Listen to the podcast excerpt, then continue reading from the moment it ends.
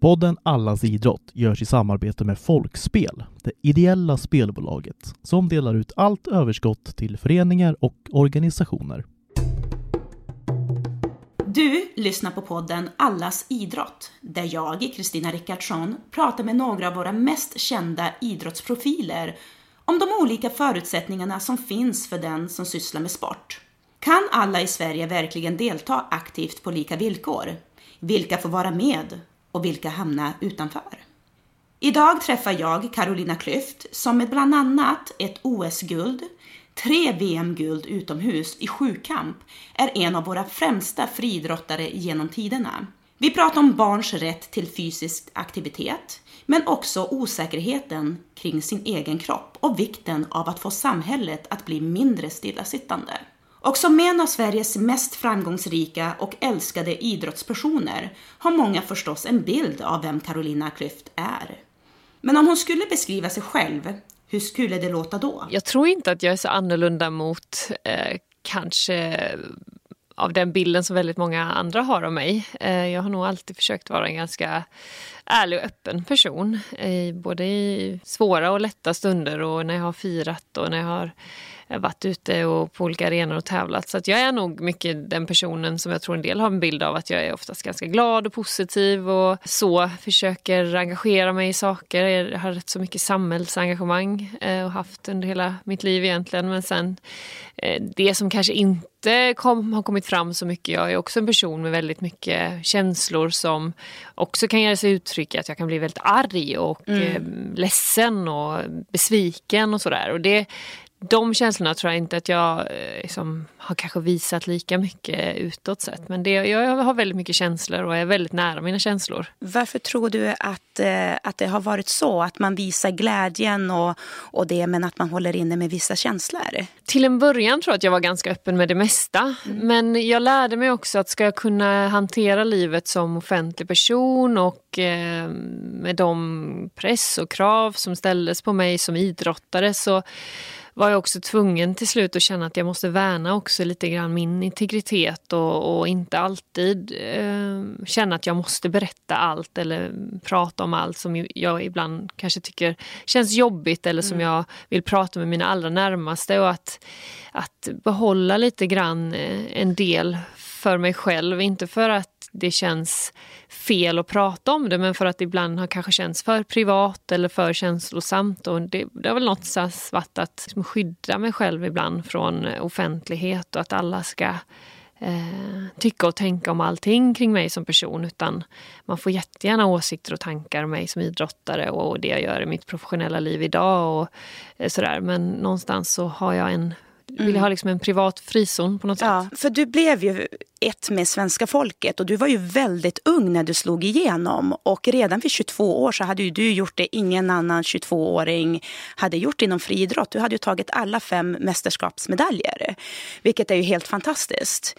Hur påverkade det här dig egentligen att bli så så framgångsrik så ung? Ja, alltså jag vet ju inget annat. Jag har ju levt det livet jag har levt och det är klart att men med facit i hand så är det när jag ser tillbaka på den tiden så är det självklart att det har eh, påverkat mig väldigt, väldigt mycket eller lärt mig väldigt mycket om mig själv och jag har fått ställas inför ett svåra utmaningar ibland att hantera press utifrån och krav från andra och uppfattningar. Och, eh, och när man är ung vuxen och, och, lite grann söker sig i sin egen identitet och göra det samtidigt som andra har väldigt mycket uppfattningar om en. Det är klart att det kan bli lite klurigt. Och mm. Jag blev ju väldigt hyllad för alla mina framgångar men det kan också bli svårt att skilja på men vad, hur, vad, är, vad är mitt värde som människa om, om jag bara duger när jag är duktig i idrott? Men om jag inte är duktig längre, vad, är jag inte lika mycket värd då? Alltså det här med självkänslan fick jag jobba rätt så mycket. Är jag utan mina prestationer? Vad uppskattar jag hos mig själv?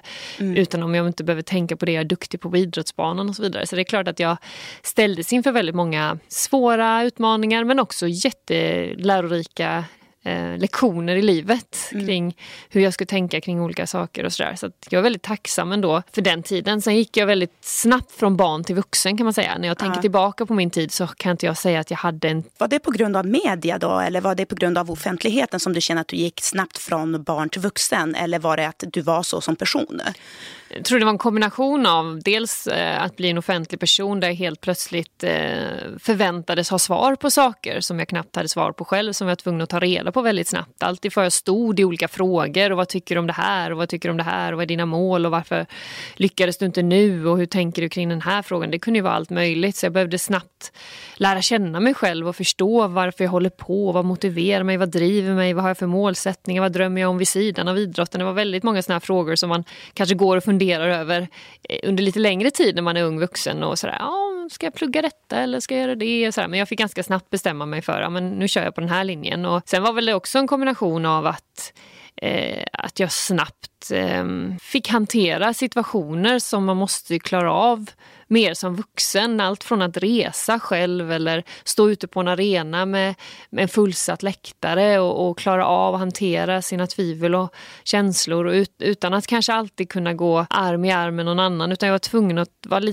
liksom vara stark i mig själv och det tar lite tid också innan man lär sig att stå på egna ben som ung vuxen. Men det fick jag liksom lära mig ganska snabbt att det behöver jag kunna om jag ska klara av att eh, prestera och, och eh, hålla på med det här på den här nivån. Under din framgång där då när du var som störst, kände du dig vilsen någon gång? Ja, det tror jag alla gör oavsett framgång.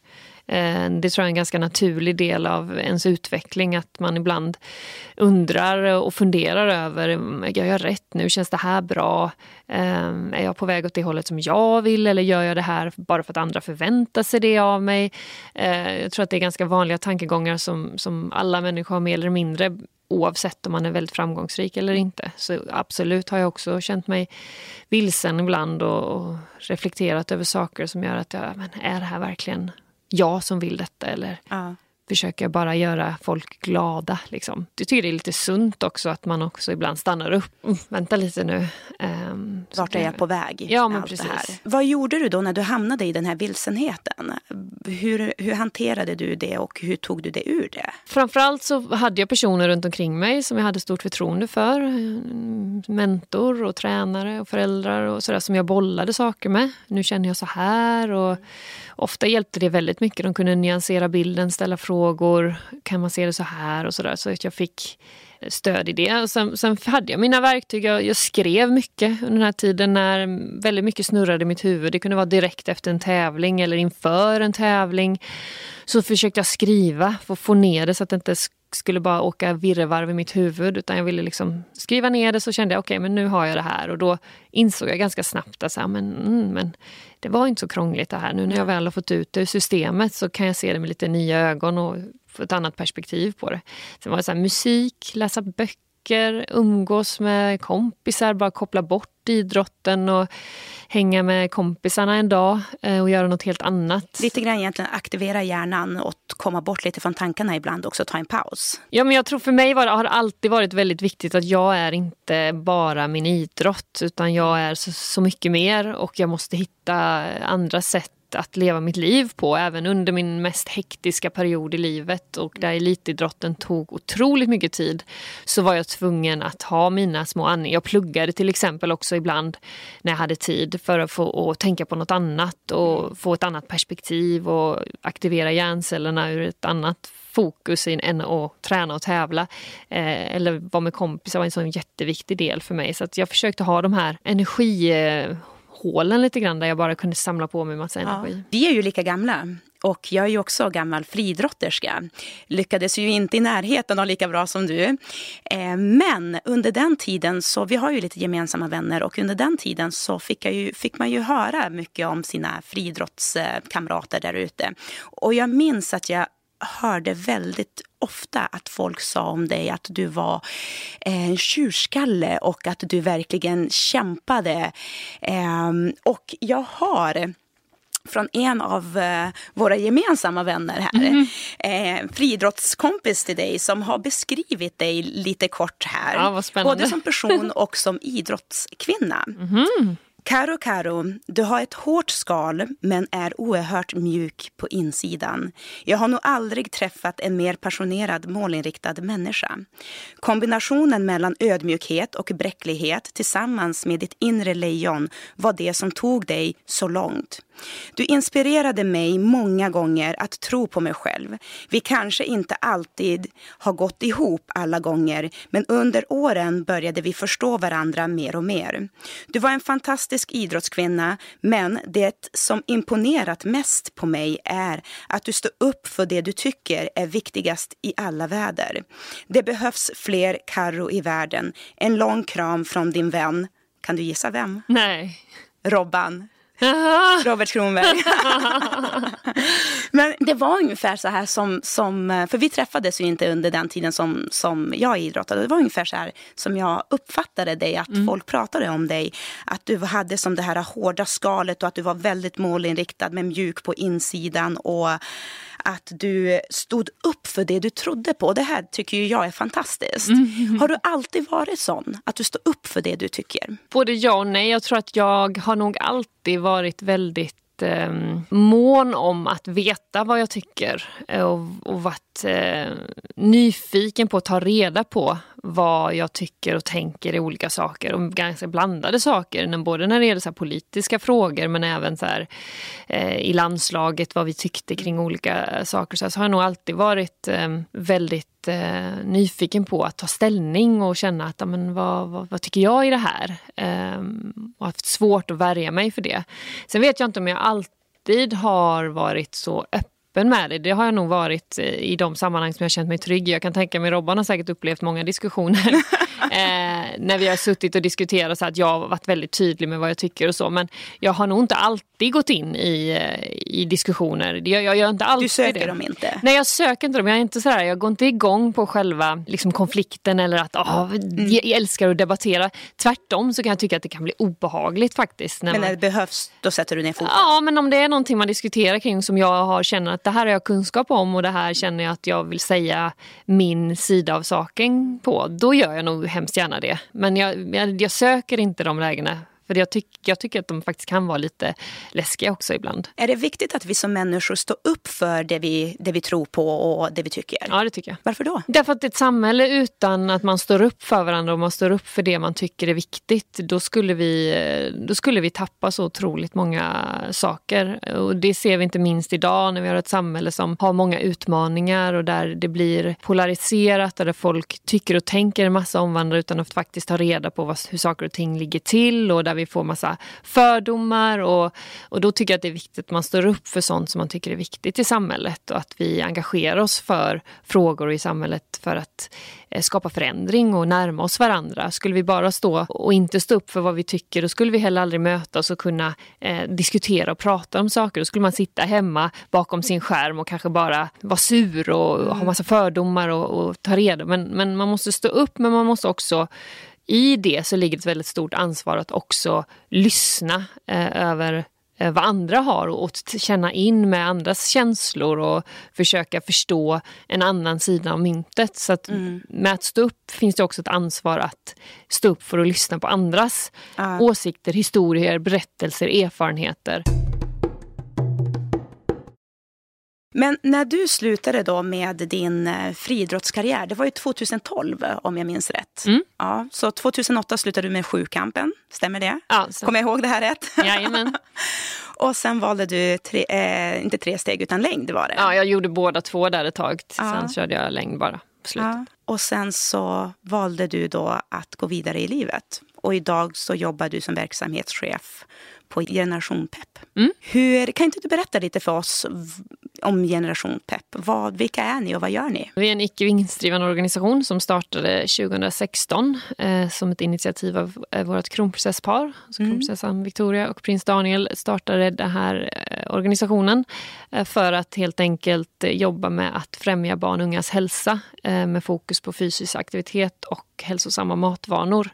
Eh, det är områden som är otroligt viktiga för hälsan och för den liksom, individen och men också för samhället i stort. Och vi ser ett allt mer stillasittande samhälle.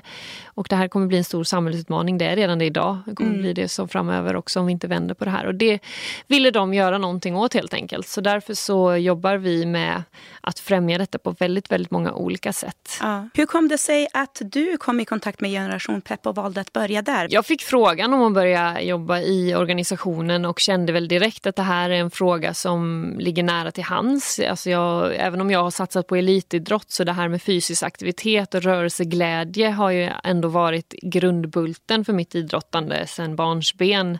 Eh, det var, jag har alltid varit en tävlingsmänniska och velat eh, utmana mig själv hela tiden men just det här att få vara ute och röra på sig och, och leka eh, med sina kompisar och, och, även på träningarna så var rörelseglädjen och glädjen till idrotten har alltid varit någonstans eh, det viktigaste för mig. Så det kändes väldigt nära till hands och eh, en fråga som är väldigt viktig eh, och som jag kände att jag hade möjlighet att bidra till eh, med den erfarenhet som jag har eh, från min tidigare idrottskarriär men också även andra saker jag gjort under mitt liv. Så det kändes väldigt kul och inspirerande och viktigt. Så då hoppade jag på helt enkelt och började jobba för organisationen. Du sa att när du, var, när du var liten så var ni ute och spelade och, eller lekte och sprang.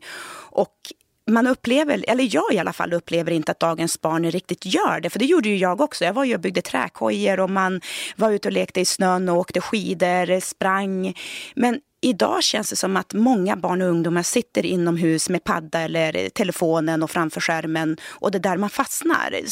Stämmer det här eller är det bara jag som har fått för mig att, att samhället ser ut så här nu? Men samhället är mycket mer stillasittande överlag. Det är inte bara barn och unga utan även vuxna sitter ju mer idag än vad man gjorde för ett antal år sedan. Eh, och det går ganska snabbt hur, liksom, hur det har blivit ett, ett mer stillasittande samhälle. Och det är alltifrån att vi har ett bilberoende som ökade för rätt många år sedan branschen men sen att skärmarnas intåg men också kanske tid och möjlighet, förutsättningar. Det finns ju stora eh, skillnader mellan människor beroende på vilka ekonomiska förutsättningar man har. Att man blir exkluderad ur till exempel föreningsliv för att man kanske inte har råd att vara med i en förening. Så det finns olika parametrar som gör att det ser ut som det gör idag. Både som ligger kanske hos den egna individen, det är mycket annat som lockar, det finns mycket annat att göra. Så det är klart att vi ser precis det som du upplever ser vi också i studier att det är så. Sen är barn och vuxna ganska duktiga på att hitta en en timme i veckan eller ett par timmar i veckan när man tränar. Så vi är ganska duktiga. Vi är fortfarande ett av de mest motionerande folken ja. i Europa, vilket är ganska paradoxalt då för att vi är också ett av de mest stillasittande. Ja. Men det är för att vi är ganska duktiga på att hitta den där timmen och då tycker vi att vi känner oss väldigt duktiga och vi,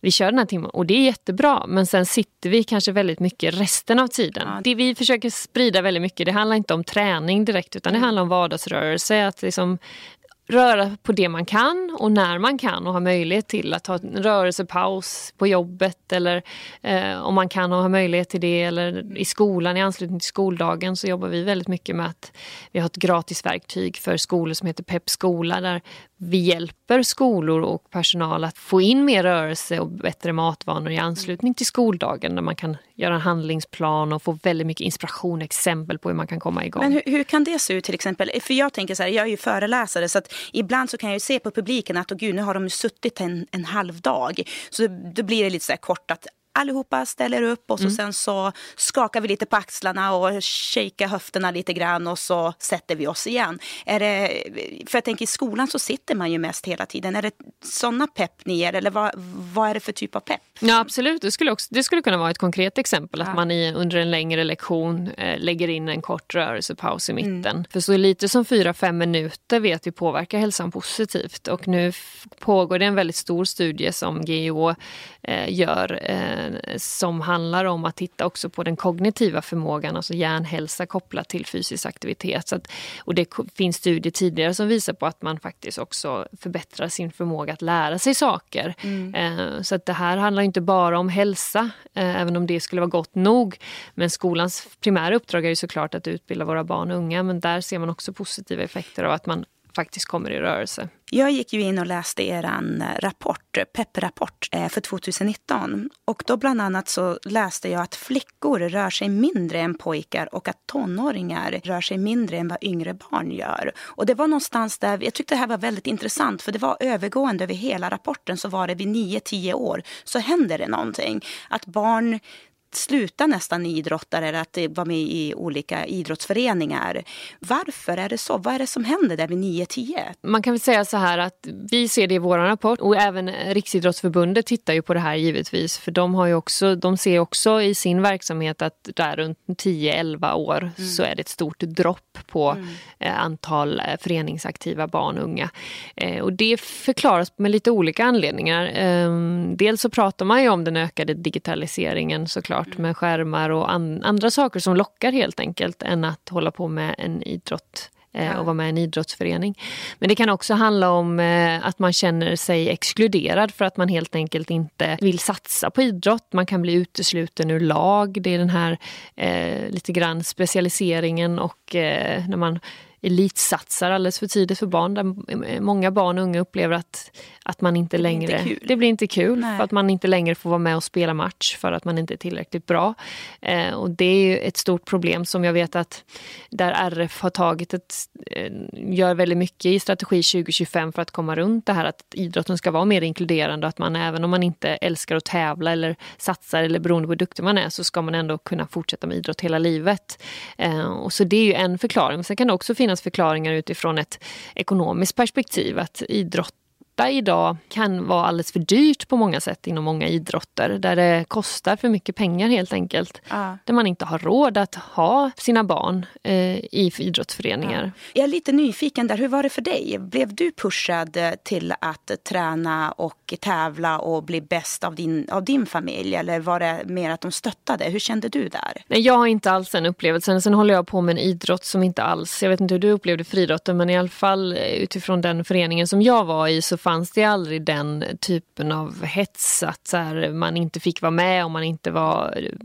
Vi har ju ingen utslagning på det sättet mm. inom en individuell idrott. När jag tränade och satsade mot VM och OS så hade vi en stor träningsgrupp där en del tränade ett par gånger i veckan och en del som jag tränade tolv gånger i veckan mm. och satsade på att bli bäst i världen medan någon annan tränade för att det liksom var kul att hålla igång två dagar i veckan. Och det funkar alldeles utmärkt om man bara går in med inställningen i träningsgruppen att man peppar och stöttar varandra utifrån sina olika satsningar förutsättningar och premisser. Eh, så det är lite lättare. Och när jag växte upp så var mina föräldrar väldigt mån om att, eh, att jag skulle hålla på med idrott för att det var roligt och, att jag skulle göra mitt bästa och det var gott så. Ja. Eh, sen är det klart att de ställde någon form av grundläggande krav på mig. Att har man börjat på en idrott så kan man liksom inte komma och gå lite som man vill. Nej. Utan då är det ledare som kommer dit och engagerar sig. Så då, då går vi en gång i veckan ja. och då får, man, då får man dyka upp. Och vill man inte det så är det okej att sluta. Men ja. man kan liksom inte hålla på och göra lite som man vill utan då får man eh, hoppa över att, att man ville leka istället den där söndagen. Nu går vi på ja. friidrotten. Och lite sådana grundläggande krav hade jag. Liksom komma i tid och göra sitt bästa på träningarna, lyssna på tränaren, stå i kö eller vad det nu ja. kunde vara.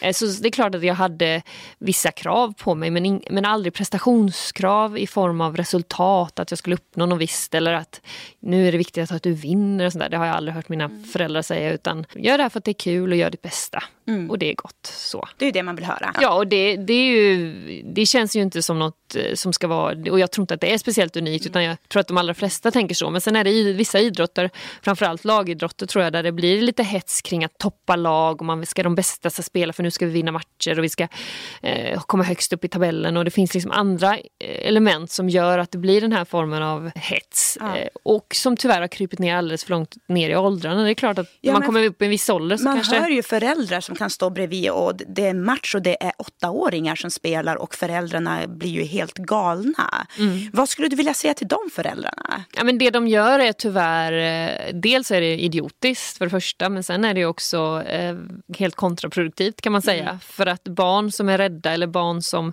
får prestationsångest eller barn som till slut tycker att det är tråkigt kommer sluta. Det spelar liksom ingen roll om de har chans att bli stjärnor eller inte men kan de hålla på så länge som möjligt med sin idrott så har de dels chansen att få en, vanor och en hälsa som följer dem resten av livet. Även om man slutar med sin organiserade idrott så tenderar barn som har fått de här rörelsevanorna när de är barn att det följer med i livets även när man blir äldre. Då mm. kanske man tränar eller rör sig i andra former. Eh, men sen också att om man då mognar och man blir äldre och man faktiskt vill satsa så har man fortfarande chansen att göra det. Men blir man utslagen redan vid 8-10 års ålder när ingen människa har en aning om hur duktig man kan bli ja. så eh, skjuter sig både elitidrotten sig själva i foten och folkhälsan blir väldigt lidande. Så att på alla sätt så är det bara dumt att göra det. Och sen så pratade du också om de socioekonomiska skillnaderna eh, som också ett, eh, en anledning till att, eh, att barn slutar idrotta. Hur ser ni det? Det kan vara så. Det kan också vara så att man aldrig får chansen att börja ens. Mm. Eh, och vi ser ju i vår rapport att skillnaden är ganska stor. Med de höginkomsttagare så är det ungefär 82 procent som säger att de håller på med regelbunden aktivitet på, eller på fritiden. Mm. Medan den siffran är 53 procent om man tittar på låginkomsttagare. Ja, och jag såg att medel låg på 72. Mm. Så att eh, medel, redan vid medel så har man en ganska hög mm. kontra när man är låginkomsttagare ja. på 53 procent. Och det är, ju, det är ju nästan hälften då som är borta. Det är ju, jag tycker att det var jättemycket. Ja, det är mycket. Det är anmärkningsvärt. Och ja. det är, sånt samhälle kan vi inte ha det är vi som land borde verkligen kunna göra bättre när det gäller att skapa mer jämlika förutsättningar eller snarare eh, möjlighet för alla barn och unga att, mm. att ha ett aktivt eh, liv. Ja. Eh, och då behöver man sänka de här trösklarna. Men om man skulle förklara eh, varför det är så viktigt att barn faktiskt idrottar sett utifrån samhället, inte bara från individen, att det är viktigt för oss själva att vi mår bra, att vi, om vi mår bra så blir vi bättre människor och vi blir trevligare mot varandra och vi blir inte lika sjuka och så vidare. Eh, sett från samhällets perspektiv, varför är det så viktigt att barn och ungdomar idrottar? Vad ger det samhället? Börjar man säga, inte viktigt att de idrottar men att de rör på rör sig, på sig ja. i sin vardag eh, på olika sätt. Det, det beror på, dels då så ser vi att vanor som man sett tidigt tenderar att följa med. Så det betyder att om man som barn och ung rör på sig, det vill säga får testa och utmana sin kropp, då får man självförtroende i kroppen. Eh, vilket är ganska betydelsefullt för om man blir väldigt rädd för att prova och mm. testa vad ens kropp kan göra. Eh, då är det väldigt eh, svårt att fortsätta eller våga prova något i senare ålder. Så får man tidigt som barn utmana sig själv och testa vad man kan med sin kropp. Då det, tenderar det den vanan att följa med. Man får självförtroende i kroppen vilket gör att man inte sen kanske blir rädd och orolig över att testa nya saker och utmana sin kropp mm. fysiskt. Så att man vågar lite mer i, i samhället och i arbetslivet eller du tänker att man tar med sig den mentaliteten att man vågar ut i... Ja och framförallt så tar man med sig den eh, när det gäller fysisk aktivitet mm. som en, en del av ens vardag. Att mm. Har du fått med dig det från barn så brukar du bli ganska aktiv även som vuxen. Ja. Och blir du aktiv som vuxen så inspirerar det i sin tur dina barn. Mm. så att säga. Vi vet att förebilder, föräldrar eller vårdnadshavare som är aktiva tenderar att ha barn unga som är mer aktiva. Mm. Äter man middagar tillsammans till exempel så mm. tenderar det att barn och unga får i sig mer frukt och grönt eller grönsaker vid middagen. Så egentligen då, det ligger väldigt mycket på, på föräldrarna att både aktivera sig själva kanske lite grann och också att, eh, att se till att man, att man försöker äta kanske middag tillsammans. Eller, då, är, då ser man att barnen i alla fall, det är det studierna visar, att barnen får i sig de mer Absolut. grönsaker och de rör på sig mer. Ja, sen ligger inte det här bara hos föräldrarna. Föräldrarna Nej. har ju ett ansvar men ja. sen måste måste det finnas möjlighet alltså, i miljöer som barn är i. Allt ifrån att man får information och, och, kunskap redan när man kommer till BVC och man är på mm. förskolan, man kommer in i skolans värld och sen vad man gör på fritiden, att föreningslivet är tillgängligt. Allt sånt där påverkar ju barnens möjligheter och ska vi återgå till frågan kring vad, vad, vad, vad det blir för för konsekvenser för samhället. Har vi en befolkning som får sämre hälsa på lång sikt där man till exempel då sjukskrivningstalen blir högre, man orkar inte arbeta lika mycket. Vi har fler som, vi har dubblerat tror jag sedan 80-talet mm. antal vuxna eh, som har övervikt eller fetma.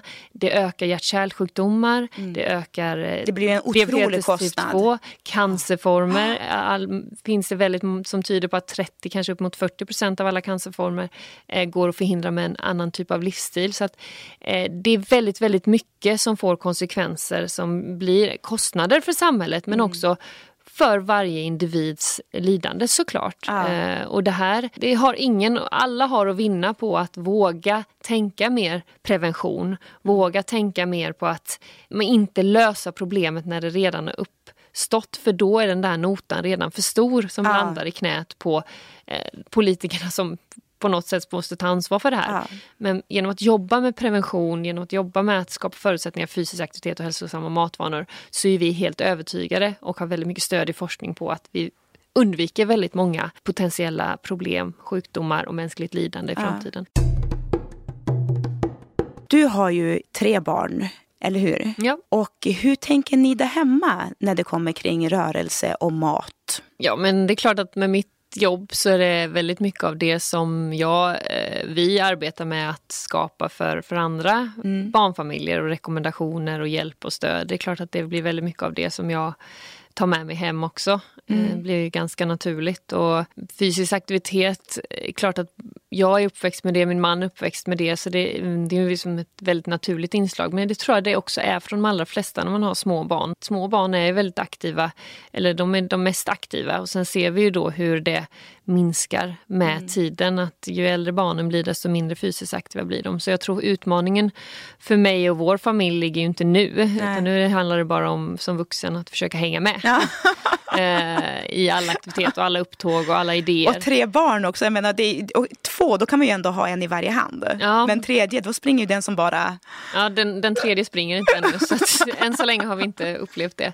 Eh, men jag tror det, och det handlar väl om, redan nu så försöker man ju tänka utifrån att sätta gränser när det gäller skärmtid till exempel. Att det, det är inte ett naturligt inslag hemma, utan det är ibland. eh, Och lite då och då när det känns att det passar eller de är väldigt trötta eller de varit ute hela dagen och haft fullt med aktivitet och nu, nu kan det vara läge att ta det lite lugnt så kan man absolut få sitta med skärm. Vi är inte på något sätt Generation Pep eh, teknikmotståndare eller vill rycka skärmarna ur barns händer. Men, men man måste begränsa tiden för man ska veta att det vi vet är att tiden framför skärm konkurrerar om barns tid att vara fysiskt aktiva. Så vi ser att är man, har man mycket tid framför skärm så tenderar man ju också att vara mindre fysiskt aktiv. Så det, det är en, ett sätt att eh, sätta gränser med skärmen för att kanske hitta på andra saker där man kan vara lite mer aktiv. Och sen tänka på med frukt och grönt. Det gäller ju för barn som är yngre än 10 år så är det 400 gram per dag frukt och grönt. Som Det är så mycket ändå. in, enligt rekommendationerna och 500 gram för barn över 10 år.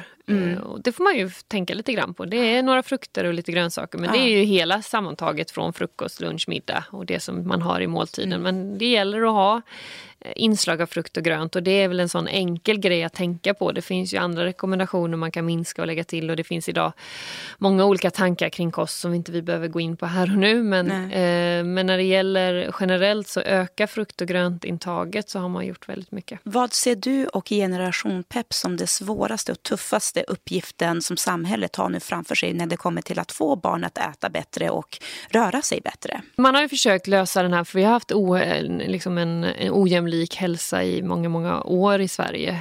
Det, det går ju tillbaka till hundratals år tillbaka där de fattigaste och de som hade det tuffast alltid råkar mest illa ut när det gäller hälsa.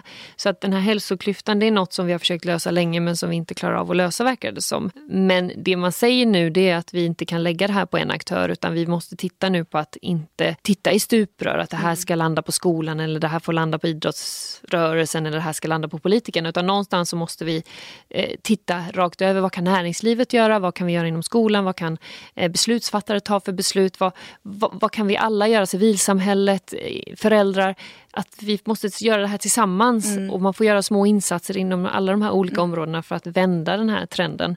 Eh, det är en otroligt viktig del och det är det vi försöker fokusera på, att vara lite som en samverkansplattform eller en katalysator för allt det engagemang som finns. För ska vi vända det så måste vi göra det på väldigt många olika små sätt. Och det kommer inte vara en enkel resa och den största utmaningen framåt det är ju att gå från att man vet saker, jag tror att de allra flesta börjar lära sig lite grann kring vad det är som gäller eller att fysisk aktivitet är bra vet de flesta.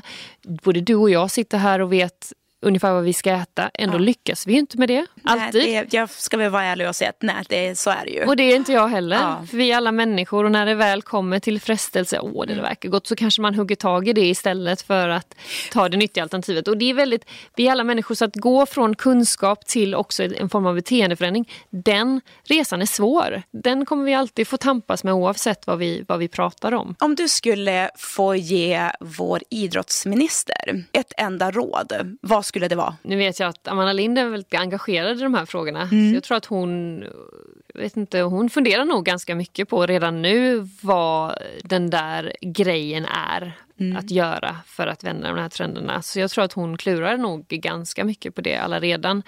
Eh, jag tror att vi kommer behöva någon form av tydligare nationella mål, riktlinjer för de här frågorna. Det mm. finns inte idag där man kan liksom mätbart titta på vem som bär ansvar för de här frågorna, vem som ska följa upp på dem och vad vi ska mm. sikta mot. Mm. Eh, och det tror jag nog att vi eh, kommer behöva. Det är många andra länder som har det, har vi inte i Sverige. Så att eh, det är väl någonting som vi tror eh, vi kommer behöva framåt. Hur tror du de närmaste åren kommer att se ut? Är du hoppfull eller känns det som att vi kommer att fortsätta att backa och det kommer att bli fler och fler ungdomar som inte, barn och ungdomar som inte som slutat röra sig och, och träna och vara med i föreningar och äta sämre? Eller tror du att vi kommer vända det här och börja gå framåt? Det är självklart att jag som tidigare väldigt målmedveten idrottare siktar på att vi ska vända det här. Mm. Jag, det skulle vara eh, jag skulle nog känna mig ganska eh, matt och eh, uppgiven om jag satt och sa att nej men det spelar ingen roll vad vi gör så här kommer gå åt helvete i alla fall.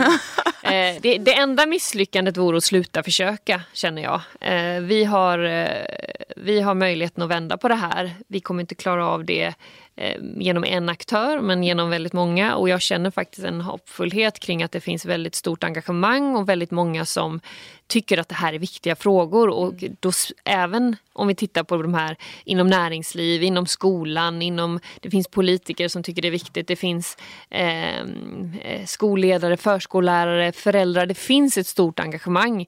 Så att det gäller väl att ta vara på det och kunna konkret eh, fundera över hur vi ska, hur vi ska vända det snarare mm. att vi vänder det så att vi inte ökar glappet mellan de redan aktiva och de som redan på något sätt är i rörelse och mm. att de här som inte kommer i rörelse halkar efter utan att vi kan försöka sluta den här mm. klyftan, hälsoklyftan som vi ser i Sverige. Eh, och det är klart att jag är supermålmedveten om att det ska gå att vända. Mm. Men vi har inte sent sett att trenderna har vänt ännu. Nej. Och det, det, är nog för mycket att begära. Om vi sitter här om tio år så hoppas jag mm. att vi absolut ska kunna ha sett ett trendbrott och att vi har börjat vända det här åt ett, en annan riktning. Eh, för an, ett annat alternativ vore förödande skulle jag säga. Ja. När du var som bäst och tränade som mest, upplevde du att det fanns en mathets kring eh, friidrotten? Nej, inte på så sätt att jag upplevde det.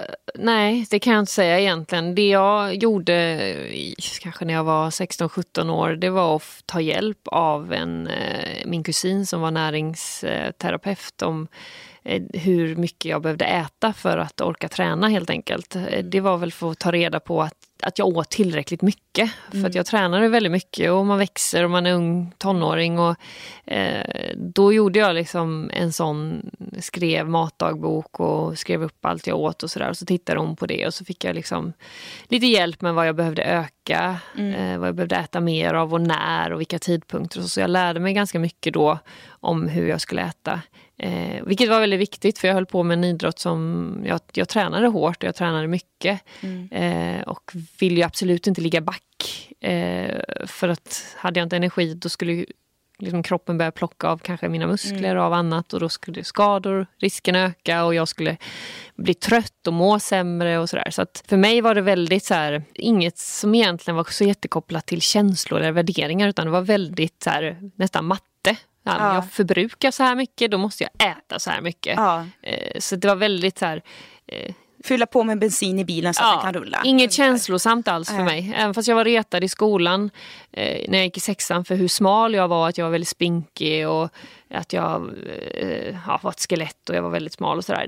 Det, det förändrade till viss del min bild av min kropp då. Jag hade aldrig reflekterat över hur jag såg ut förrän då egentligen. men det var inte någonting som följde mig in i, i uh, idrotten sen. För friidrotten har alltid varit en lite frizon för mig mm. sen den tiden i skolan där jag kände att jag blev respekterad och accepterad precis för den jag var.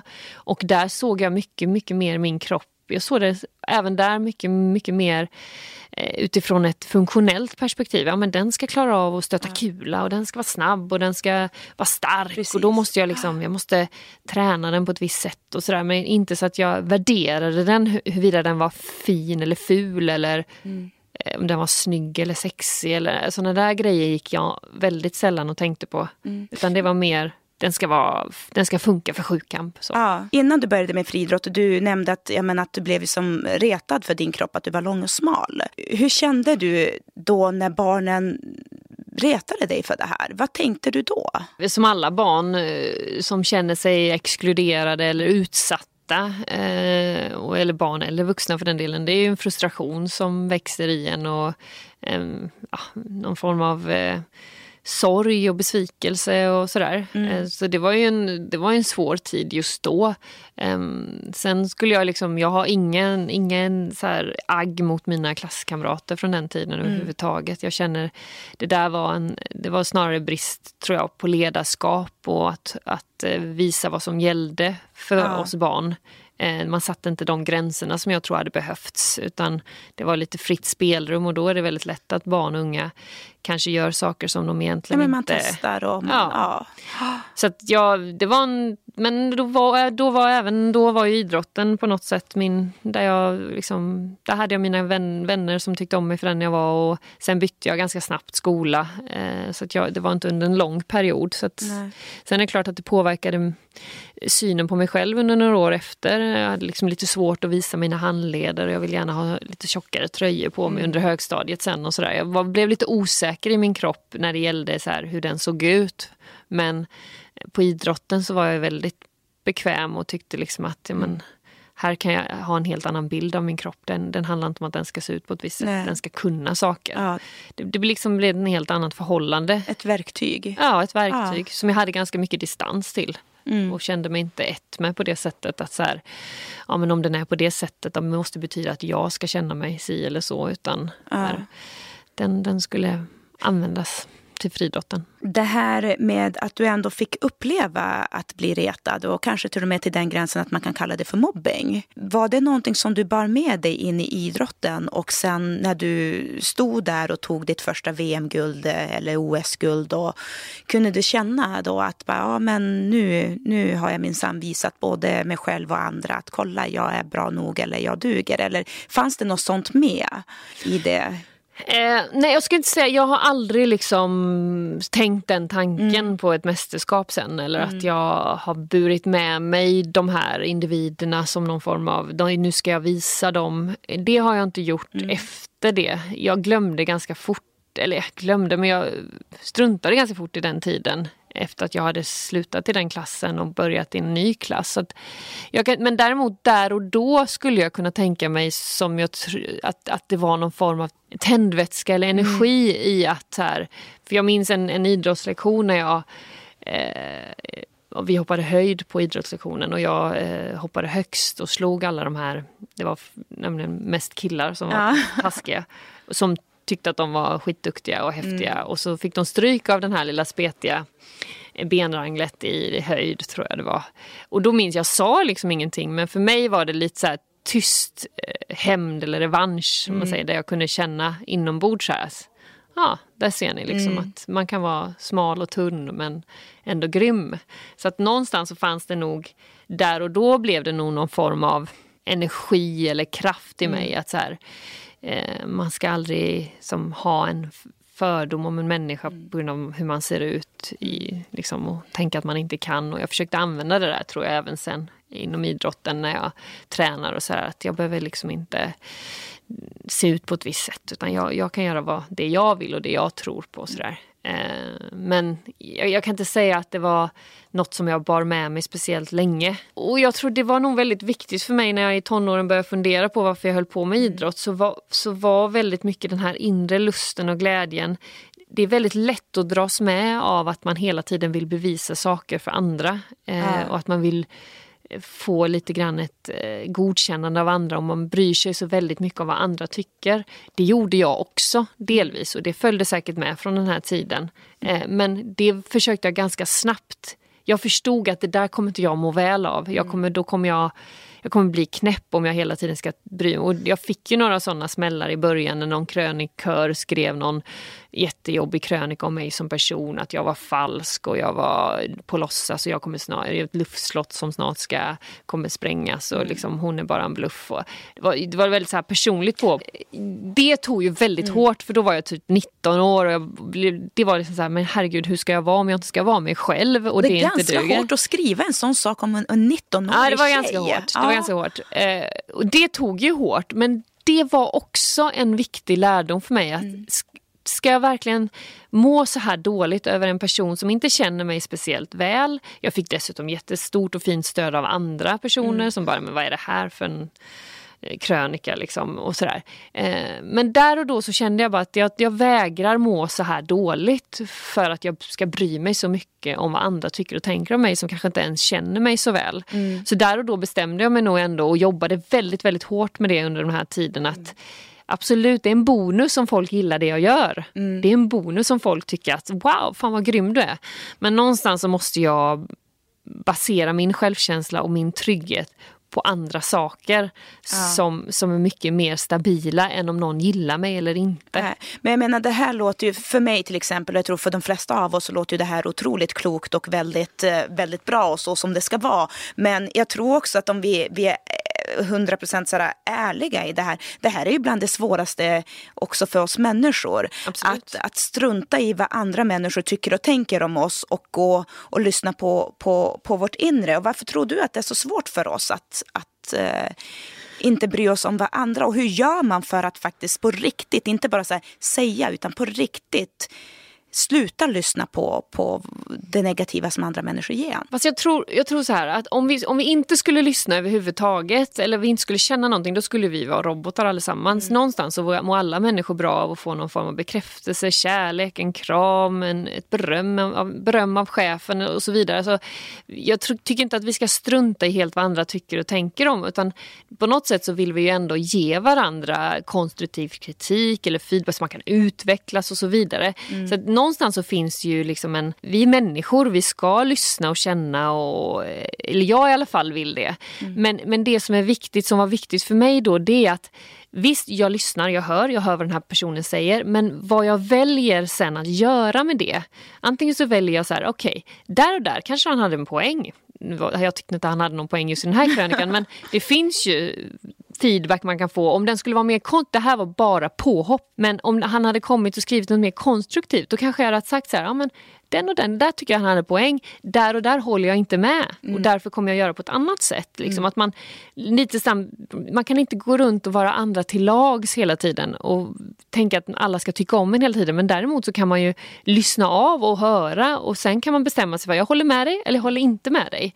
Eh, så det där är två olika saker tycker jag. Eh, blir man en sån som bara försöker vara till lag så alla ska tycka om mig, jag måste göra då kommer man ju tappa bort sig själv ja, till slut. Men, men att lyssna så... av och ha respekt för att folk tycker och tänker saker men våga så här, ja men jag tycker annorlunda. Men i Därför det våga följa sin egen röst också och våga tro på sig själv. Absolut, också, ja det, det måste man ju. Man måste ju på något sätt bli trygg i att det här tycker jag är bra och det här tycker jag faktiskt är dåligt. Ja.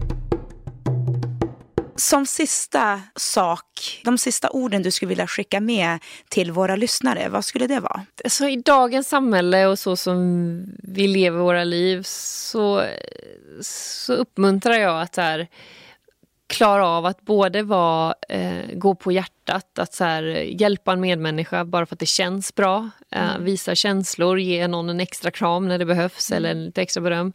Men också inte glömma bort att mm, koppla på hjärnan ibland, att ifrågasätta saker, att ta ett steg tillbaka, att inte heller dras med känslomässigt ifall det drar igång någonting på sociala medier, utan också ibland bara ta ett steg tillbaka och kolla vad är det som faktiskt är sant här och våga luta sig också mot vetenskap och eh, inte bara på, på rykten eller ryktesspridning. Så att mm. kunna balansera det tror jag är bland det klurigaste i dagens samhälle. Mm. Att både kunna vara, eh, gå på hjärta och känsla men balansera det med att koppla på hjärnan och intellektet. Att man får hitta den balansen. Då tror jag, kan, man, kan man lyckas med det så, så tror jag att vi kan vara med och hjälpas åt och lösa många av våra, våra utmaningar som vi har. tycker det låter fantastiskt. Men eh, Carolina, då har vi ju suttit här ett tag nu. Ja. Ja, ska vi kanske ställa oss upp och, och röra på oss lite grann? Har Ja. du någon övningar som, som du rekommenderar? Ja, det beror på vad man kan. Man rörs på det man kan. Kan man inte resa sig så kan man alltid sitta och sträcka på armar eller göra någonting med huvudet. Och kan man resa sig kan man alltid göra några benböj till exempel. Vi vet att vi bryter ner blodfetter och blodsocker i våra stora muskelgrupper. Så att eh, lår och rumpa kan man ju aktivera genom att köra några benböj innan man sätter sig ner. Men du, då reser vi oss upp. Ja. Ja.